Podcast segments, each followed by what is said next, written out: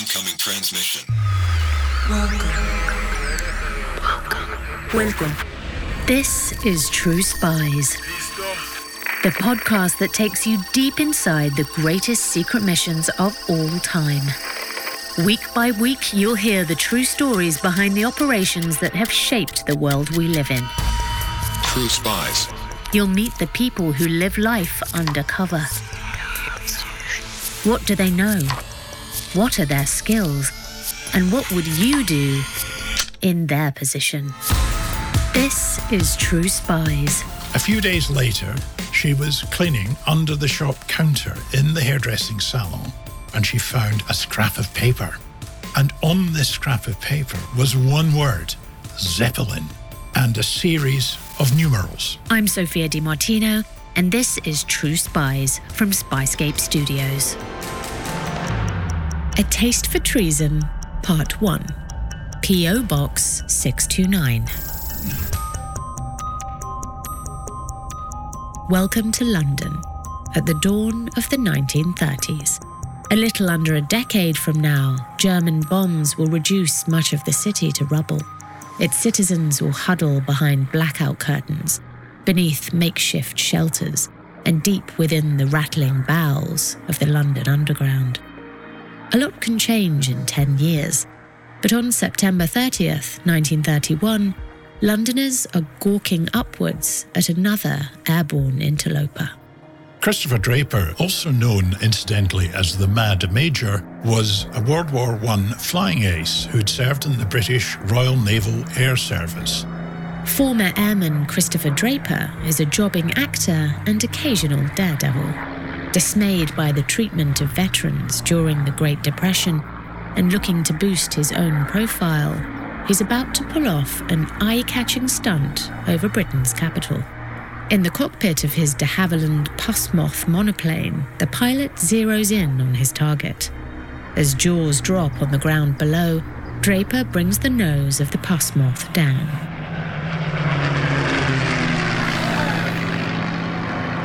He flew through Tower Bridge famously. In a flash, the monoplane buzzes between the Gothic towers of the bridge before coursing upriver to repeat the feat at Westminster. Now Christopher Draper's name is on everybody's lips, but the Mad Major's newfound notoriety attracts the wrong kind of admirer.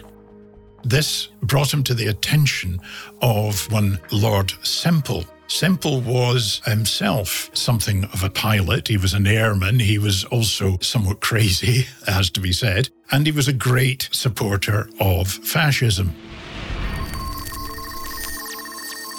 Draper's association with Lord Sempill would prove to be the first link in an improbable chain of events. A winding road of espionage, dumb luck, and detective brilliance that would lead to the discovery of an international network of Nazi spies operating on both sides of the Atlantic. This two part story will take you from the cockpit of the Mad Major's Pussmoth to the factories of New York to the stylist's chair of a Scottish hairdresser and the creaking cabins of the French Navy. You'll discover the secret machinations that paved the road to war. Once the Nazis were in power, all the gloves were off. You'll meet the agents, double agents, and spy masters that battled in the shadows for the soul of the Western world. On one occasion in Madison Square Garden, where he uh, called for three Heil Hitlers and then three Heil President Roosevelts. And you'll understand the power of ordinary people in extraordinary times. Mary was suspicious of Jessie from the very outset. Are you sitting comfortably? Then we'll begin. Meet your guide for these episodes of True Spies. My name is Andrew Jeffrey. I'm an author and an historian specializing in intelligence history during the Nazi era. Andrew Jeffrey lives in Dundee, on the east coast of Scotland. Strange as it may sound, the intercontinental sprawl of this story began as an intriguing nugget of local history. In about the 1980s, I became aware of the existence of a German spy in Dundee. And in fact, I managed to speak to some of the people who were directly involved in the case at the time. But it was very obvious that there was a lot more to this than met the eye as a local history exercise, if you like. In recent years, Andrew has come into possession of a treasure trove of declassified documents from the FBI and MI5 archives. And it meant that now we're able to piece the whole story together, all of the various strands of it. It all begins with a letter. That letter, the intelligence within it, was passed to the Americans. It then led from that to the rounding up of a ring of Nazi spies in New York. And it also led to the apprehension of another German spy, this time in Prague in Czechoslovakia. And from that German spy, it led on to yet another one, and arguably by far the most damaging of the lot, an agent codenamed Charles. This officer threatened the security of the Marine Nationale and the Royal Navy. So, where does our mad major, Christopher Draper, come into play? We left Draper at the start of his relationship with William Forbes Sempill, the Lord of Craigievar Castle, a committed fascist who would one day be unmasked as a spy for Imperial Japan. Lord Sempill was also a fellow airman and highly decorated. He had an enticing offer for our penniless pilot slash actor. Sempill was setting up something called the Aces of the Air Tour. And this was to go round the cinemas in the UK advertising air mindedness. In the 1930s, aviation was a relatively new field. Air mindedness, a fascination with the possibilities of this gravity defying tech, was all the rage. Lord Sempill invited Christopher Draper to join his Aces of the Air tour, in which British and German pilots alike would regale UK audiences with grand ideas about peace and the future of flight. Draper happily accepted Sempill's proposition. It just so happened that one of Draper's fellow Aces of the Air was a German called Edward Ritter von Schleich, who would later serve as an Air Force commander under the Nazis. Draper struck up a friendship with von Schleich, and the two were invited to Germany, and the two of them met Hitler.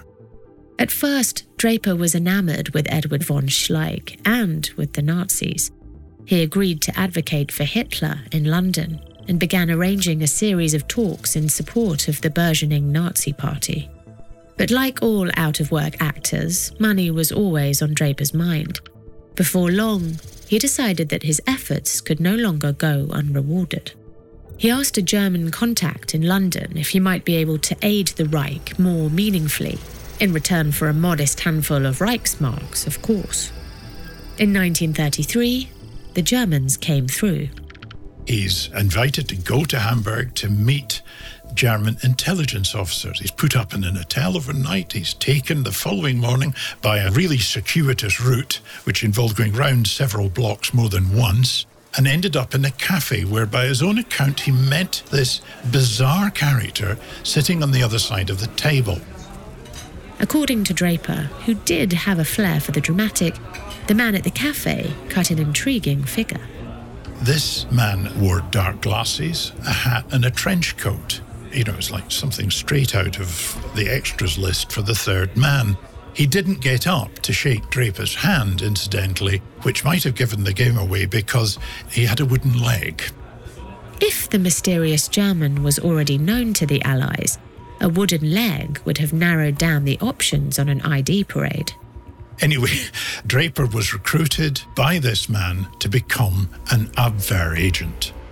We've encountered the Abwehr, German military intelligence, on True Spies before. Prior to the Second World War, they were the main player in Germany's small intelligence community. But Draper's time as a German spy would prove to be short lived. He took cold feet and then reported the approach to the British authorities and was interviewed by MI5. Perhaps Christopher Draper realised he was in over his head. He might have been the mad major, but he wasn't entirely stupid. MI5 agreed to run Draper as a double agent against the Abwehr, feeding the Germans inconsequential drips of intelligence in the hope of learning more about their way of doing things. Critically, Draper was given a series of addresses to send intelligence to in Germany. One of those was P.O. Box 629 Hamburg, a Herr L. Sanders at P.O. Box 629 Hamburg. In time, that address would prove to be the kernel of an explosive international investigation. But before we get there, it's important to understand exactly what flight technology meant to Nazi Germany. Well, Germany had been fairly comprehensively disarmed in the years after the First World War, a part of the peace settlement. It was only partially successful. I mean, whole trainloads of weaponry disappeared into the vast German rail network. Germany, which felt hard done by by the terms of the Treaty of Versailles, did not intend to honour the agreement it had signed after World War I. And companies like Fokker, who'd been building warplanes for the World War I German Air Force, simply moved production over the border, in Fokker's case, into Holland. They were still supplying the Germans with aircraft. This secretive arms industry wasn't limited to Western Europe. Between the wars, the Germans found an unlikely ally in the USSR. They signed secret military codicils to treaties with Russia that allowed them to rearm in secret using Russian airfields, in particular one at Lipetsk, south of Moscow. Hilariously, it was a very bleak place and there was a sign over the door of the guardhouse at the Lipetsk airfield in Russia. In English, it read, Welcome to the arsehole of the world.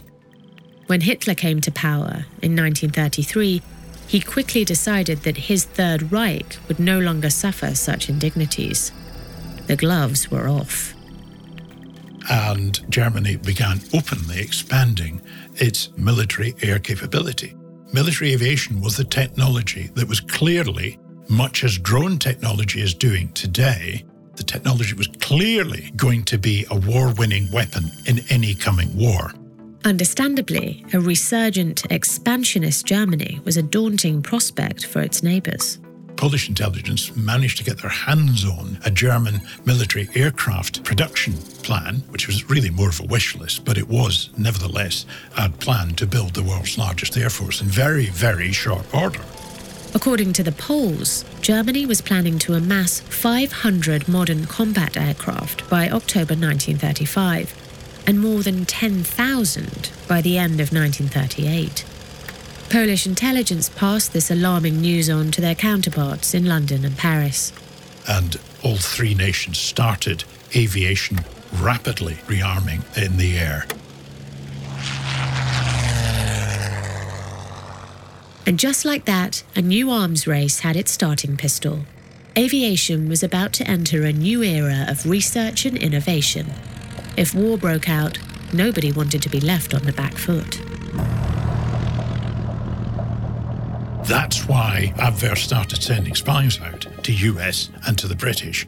You also need to know what your potential enemies and your potential friends are up to. Britain and the USA played host to the world's most advanced aviation industries. The Abwehr deployed agents to both countries with the aim of stealing their secrets. The Mad Major, Christopher Draper, was probably intended to be one such agent. Another was Wilhelm Lonkowski. Wilhelm Lonkowski landed in New York in January 1935, tasked with spying on American aviation particularly American military aviation. And his modus operandi was to recruit ethnic Germans working in American aircraft factories. The United States had a large ethnic German population, some of whom had emigrated in the wake of the economic devastation of the 1920s. Very much embittered with what happened to them, they left Germany and congregated in certain areas in the US one of which was the Upper East Side in New York, where there was a large German community. There were marches in the street with Nazi flags. Nazi sympathizers made up a small but vocal minority of German emigres. Most German Americans wanted nothing to do with these people and their appalling regime.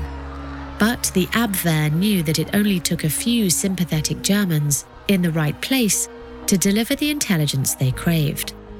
In 1935, Wilhelm Lonkowski set out to find them. He did manage to recruit, for example, one man called Otto Voss, who was a draftsman in an aircraft factory in Long Island.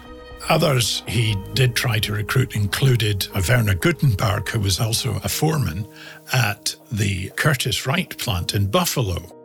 But, like Christopher Draper, Wilhelm Lonkowski was not much of an agent. Unlike Draper, Lonkowski didn't go running to the authorities in the hope of a payday. His weakness wasn't money.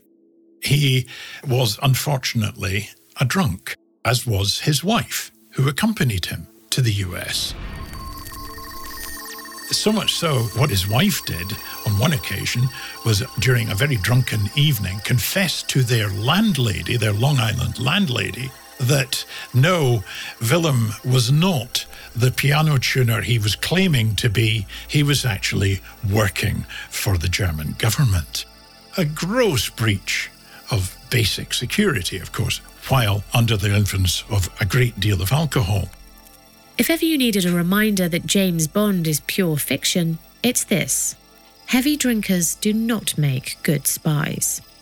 However, Lonkowski wasn't entirely useless. One of his sub agents, Werner Gudenberg, provided drawings of an aircraft being developed for the US Navy by Curtiss Wright, America's largest aviation firm. Pretty basic stuff. These drawings weren't going to set the world ablaze, but, eager to show his German handlers that he wasn't just drinking on company time, Lonkowski arranged to pass the material on. Which is where Karl Schluter comes in. Karl Schluter was an interesting character. He was, a, on the face of it, a steward on the German transatlantic liner Europa, but he had a double role. He was also a courier for Abwehr. He was contact with agents in the US, like Wilhelm Lonkowski, and was bringing any intelligence they were able to get back to Germany. Friday, 27th of September 1935. It's late in the evening, and Wilhelm Lonkowski stalks through Manhattan. In his right hand swings a violin case, a suitably noirish accoutrement for the task at hand. But there'll be no music tonight. Inside the case is a small bundle of photographic negatives, images of the Curtiss Wright drawings supplied by Werner Gudenberg. But as he makes his rendezvous at the docks, he attracts some unwelcome attention. And he was in the process of handing these over to Karl Schluter, the courier on the German liner Europa, when he was spotted by a customs officer, customs officer named John Roberts. Schluter knows the game is up. He slips back aboard the Europa, leaving Lonkowski and the violin case to their fates. Customs officer John Roberts suspects that Lonkowski is carrying drugs. He arrests the German on the spot. When he opened the violin case, all he could see was seven photographic negatives. This was very odd. He couldn't understand quite what was going on here. Roberts was not an intelligence officer, he was a customs officer. So he can't be blamed for not understanding what was here, going on here. At this stage, America's spy mindedness in regard to Germany was somewhat lacking. In the public imagination, the more immediate threat lay across the Pacific in Imperial Japan. So, what John Roberts did next shouldn't come as too much of a surprise. He decided the best thing he could do, as it was a weekend, he would release Mr. Lonkowski on a promise that he came back on Monday for questioning. A more innocent time, perhaps. A very grateful Lonkowski immediately hot footed it straight up through New York to the surgery of Dr. Ignaz Griebel, a sub agent of Lonkowski. Dr. Ignaz Griebel had arrived in New York in 1928. Remember that vocal minority of embittered German Americans? Griebel was an out and out Nazi, a vicious anti Semite, a vile racist, and, strangely enough, a surgeon in Harlem in New York, where he was an obstetrician, in fact. He also ran a medical practice in the Upper East Side in Manhattan.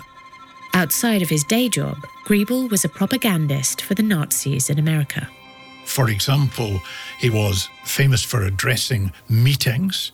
On one occasion in Madison Square Garden, where he bizarrely, at the end of his speech, he called for three Heil Hitlers and then three Heil President Roosevelts. He was blissfully forgetting his oath that he had taken on taking American citizenship to disregard any loyalty for any other nationality but American. Griebel, Lonkowski knew, would be able to get him out of the country before anyone with the faintest idea of what they were looking at laid eyes on the negatives. En route to the doctor's house, Lonkowski collected his wife, Augusta. Their life in New York was over. Griebel, recognizing the urgency of the situation, got Lonkowski into his car and drove him to the Griebel country cottage in Putnam County and told him to hole up there until Griebel could make arrangements to exfiltrate him out of the US. So both the Lonkowskis were in this cottage, barely willing to turn on even a, a light at night, until another Griebel associate came up in Griebel's car and drove them through the night over the Canadian border. From Canada, the loose lipped Lonkowskis were spirited back to Germany.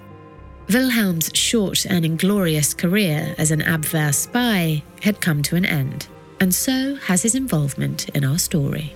But other characters in this somewhat fruitless escapade, like the courier Karl Schluter and the vicious Dr. Griebel, will grace our stage again. So, as the Lonkowskis steam across the Atlantic, we'll head in the same direction. First stop, Dundee. Every day in America, 60 million packages are delivered, but we don't always know what's inside. He bent down to pick the package up. That's when the device detonated. Danger is everywhere, and no one is safe in Austin, Texas, as law enforcement hunts a serial bomber for 19 days. From Sony Music Entertainment, Campside Media, and Pegalo Pictures, this is Witnessed 19 Days. Subscribe on Apple Podcast to binge all episodes or listen weekly wherever you get your podcasts.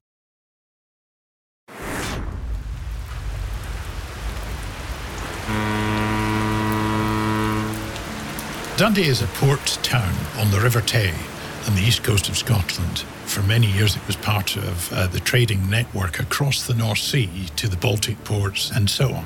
Dundee started importing raw jute from the Indian subcontinent, and a vast industry was built on the basis of that. And the city mushroomed, doubled in population in no time at all. It was very overcrowded. Public health was a major concern in Dundee. Infant mortality was the highest, for example, in Scotland. It was a pretty grim place of mean streets, smoking mill chimneys, and a pervasive smell of raw jute. This was the city that Jessie Jordan found herself in in 1937. Jessie Jordan, a strong name. And it's a good job, too. You'll be hearing it a lot from here on out.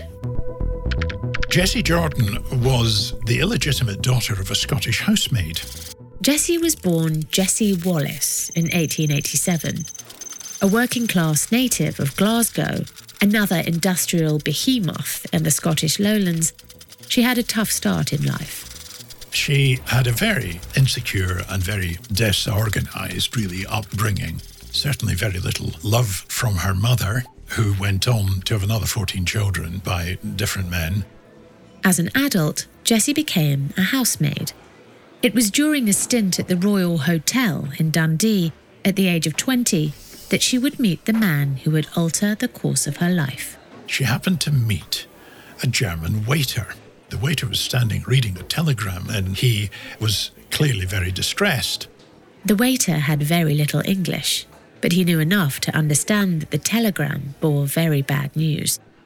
Taking pity on the young man, Jessie offered to translate. The telegram told the waiter that his brother had been killed in a building collapse in London, where he too was working as a waiter. The name of this bereaved waiter? His name was Fritz Jordan, and he didn't know how to get to London. So Jessie then took him down to the railway station and put him on the right train for London. Despite the tragic circumstance of their meeting, the pair exchanged addresses. Soon after, romance blossomed. Eventually, the two married, and together they moved to Hamburg, Germany. They were married not very long, and a daughter was born when the world went mad and World War I broke out. Jessie's husband, Fritz Jordan, was called up for military service. So Jessie was now a serviceman's wife, but still a foreign national, an enemy national, living in Hamburg in a global war. She was a Brit. She was living in Germany during the First World War. She had a lot of difficulties and was suspected, ironically, given what was to come, of being a British spy. Fritz survived the trenches but succumbed to the Spanish flu epidemic that swept the globe at the end of the 1910s. Now a widow, Jessie attempted to start again in the UK, but after such a long time away, it no longer felt like home.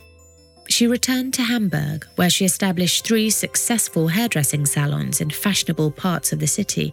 It had been a rocky road, but the girl from Glasgow had made it. But the arrival of the Nazis on the scene changed everything.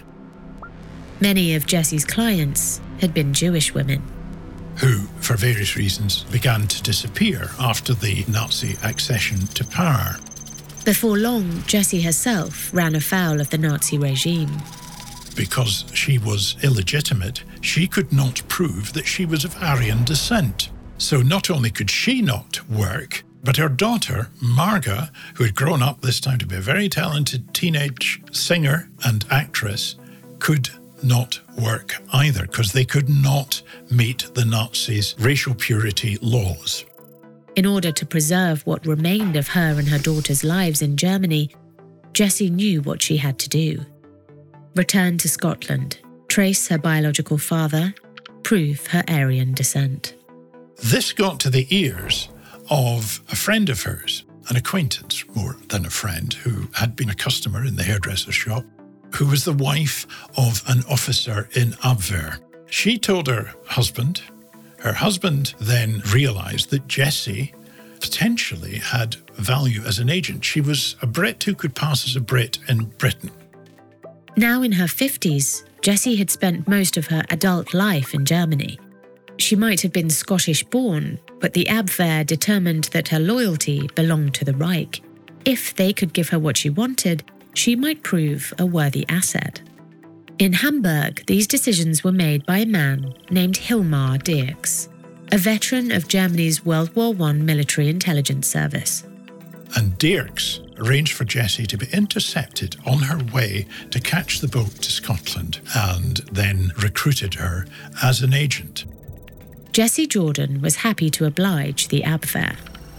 Why Jessie agreed to do this is unclear. She claimed it was down to boredom. She had a very low boredom threshold, she claimed. There might have been more to it than that. And Jessie, if she was not a particularly accomplished spy, she certainly was an accomplished liar. Jessie's daughter, Marga, had a daughter of her own.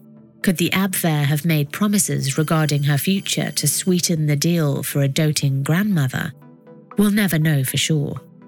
What we do know is that on that day, in February 1937, Jessie missed her boat.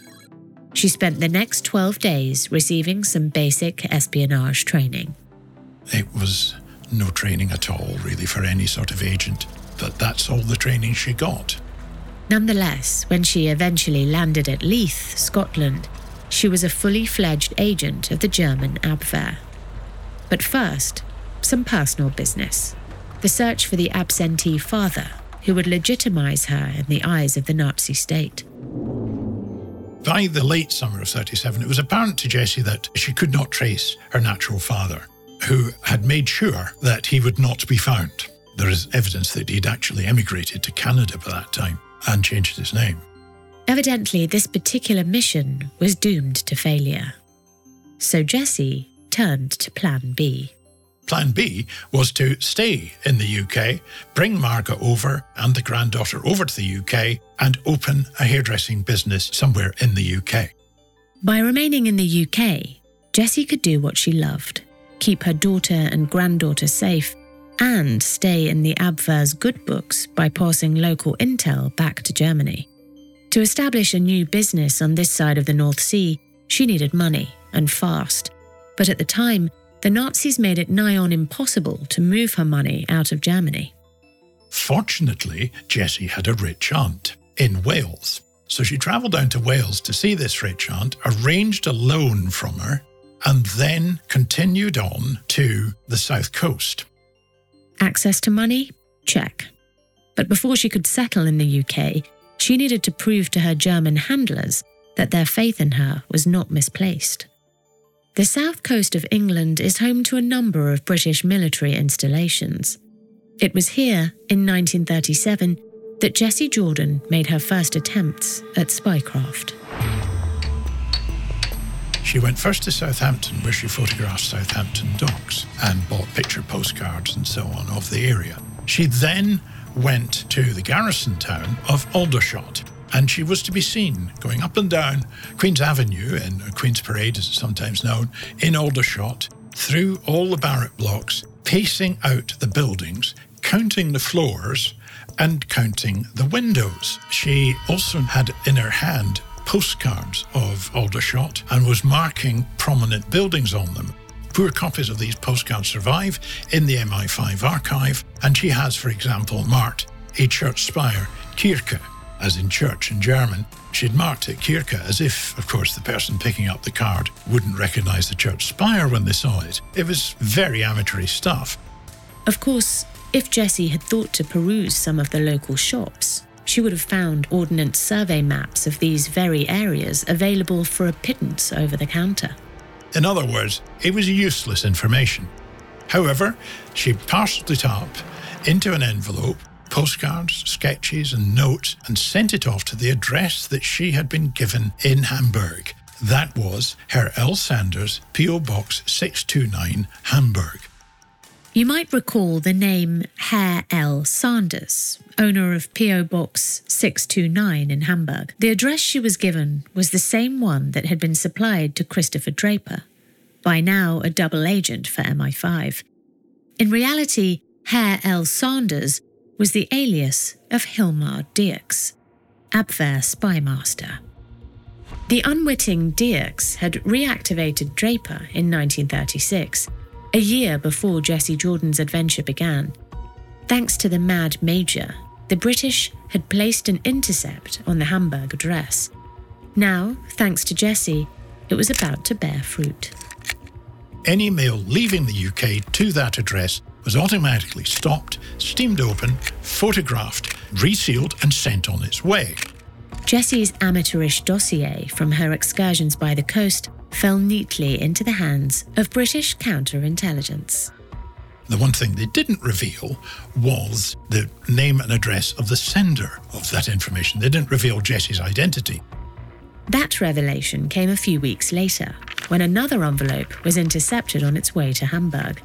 This time, Jessie had used a second hand envelope, originally sent to her at her brother's address in Perth, Scotland. It's not exactly high class tradecraft, this. This was really basic, fundamental errors of tradecraft.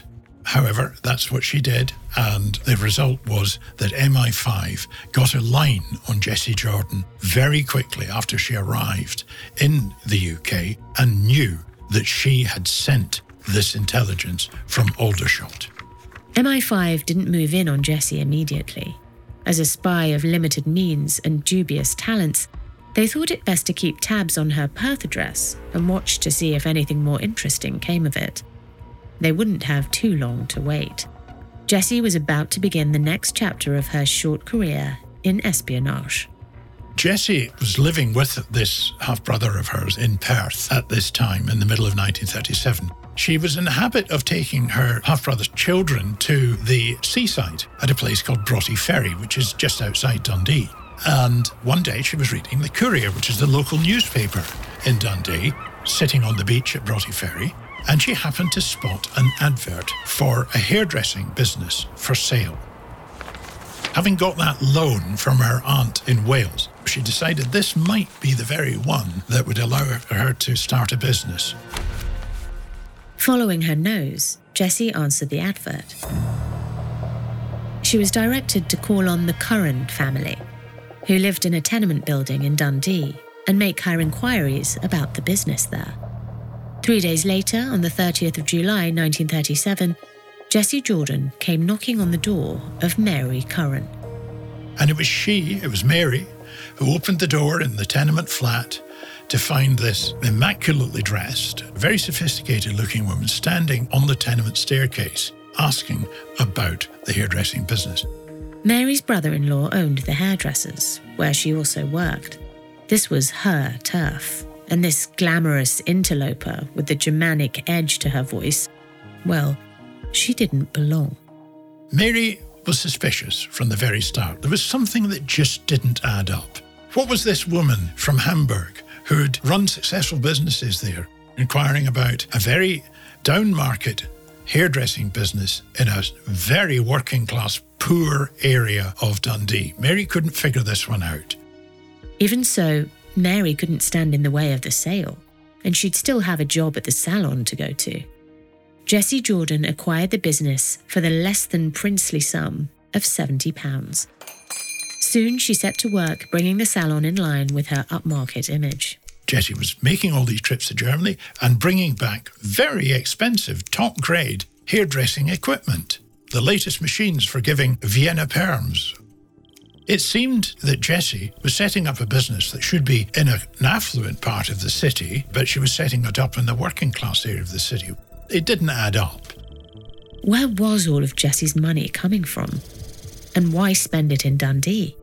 These questions played on Mary Curran's mind night and day. And then there was all the mail that started appearing at the shop, and it was coming in from across Europe. This was very strange. You know, international mail, again, was not something that people saw very often. Remember, Mary Curran works with Jessie at the salon. Nothing escapes her notice. Finally, she can no longer contain her suspicions. And Mary told her husband, John, who was a Dundee tramway conductor, that she was convinced that Jessie must be a German spy. All this mail coming in, all this money, all these things that were happening, very odd things that were happening in the shop, and Jessie's rather odd questions about are there any military installations nearby? John Curran, however, was less open to the idea that something was very wrong with Jessie Jordan. And John ridiculed. He said, What's there to spy on in Dundee? There are no military installations, there are no naval dockyards, no airfields, nothing. So there's nothing to spy on here. You're just being daft, woman. But Mary would not be discouraged. She was determined to prove or disprove her theory, once and for all. A few days later, she was cleaning under the shop counter in the hairdressing salon and it was cleaning rather more vigorously and rather more carefully than was entirely necessary, shall we say. She was cleaning under there and she found a scrap of paper. And on this scrap of paper was one word Zeppelin and a series of numerals. Mary was no code breaker. The numerals meant nothing to her, but she knew code when she saw it. She also knew what Zeppelin meant. Everybody did. To people in Britain in the 1930s, it meant air raids because Zeppelins, airships, had raided even as far north as Edinburgh during the First World War. Even John Curran, our arch skeptic, remembered the looming spectre of death from above. This was something he couldn't dismiss as fantasy. So she arranged with her husband, John, to come down to the shop that same afternoon and while Jessie was busy with a customer doing a customer's hair, Mary and John stood at the counter pretending to read a book. Meanwhile, John was busily scribbling down a copy of this sheet of paper with this word Zeppelin and the numerals on it. And then Mary quickly, surreptitiously shoved it back under the counter. John took the copy of the mysterious note to his boss at the tramway garage. And his boss in the tramway garage was also just as skeptical as John and said, Mary's been seeing too many movies, the same sort of stuff. Still, Mary would not give up. She was made of stern stuff. And a week later, just a week later, she found another piece of paper while she was cleaning very vigorously under the counter with, this time, a sketch map of some sort of installation. The sketch showed railway lines and industrial buildings. This was obviously a major industrial or military site. Mary had no idea what she was looking at, but she knew it could be valuable. She also knew that she wouldn't be able to copy it. The drawing was too complex. So she decided to do the only other thing possible. She shoved it down the front of her dress and took it home at lunchtime, handed it to her husband, who ran down, caught a tram into Dundee, showed it to his boss in the tramway garage. The boss in the tramway garage took one look at this and went, No, maybe this is serious. John and his boss knew that time was not on their side. If the sketch wasn't returned to the salon soon, Jessie Jordan would know that somebody was onto her. So they took it into Dundee Police Station, showed it to the police. The police immediately recognised that it was serious, photographed it, and handed it back to John Curran, who raced back up to the flat in Church Street where they lived handed it back to Mary. Mary then raced back over to the shop and got it back under the counter before Jessie noticed it was missing. The Currans weren't alone in their sense of urgency. The police in Dundee were not equipped for counter espionage work. They needed to get the photographed material in front of the experts. It was handed to a senior police officer who went down on the night train to London that same night. The next morning, the policeman arrived at MI5 headquarters in London. He had an urgent appointment with Edward Hinchley Cooke, a brilliant spy catcher with a weather eye on Nazi Germany. And Cooke, to the policeman's great surprise, said, Oh, that's Jessie Jordan. Remember, MI5 knew about Jessie. Her bungled reportage from the south coast of England had placed her squarely on the security service's radar. A mail intercept had already been placed on her half brother's home in Perth. What MI5 did not know until the police officer turned up from Dundee with the sketch map of this mysterious installation was that Jessie had opened this hairdressing salon in Dundee. And MI5 that same day put a mail intercept on that address. Number one, Kinloch Street, to most, a swankier than average hairdresser. To MI5, a gold mine. In the next episode of True Spies, Jessie Jordan becomes the unwitting catalyst for an international counterintelligence operation. One of the first things revealed by the intercept on the mail at Kinloch Street in Dundee was a stream of letters coming from an Abwehr agent in New York who signed himself either Herr Kron or in English, crown. And a spy discovers the deadly cost of treachery. They tied him to a stake in a ditch and they shot him by firing squad.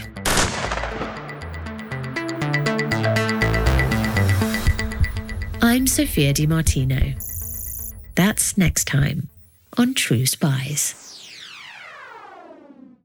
Disclaimer the views expressed in this podcast are those of the subject.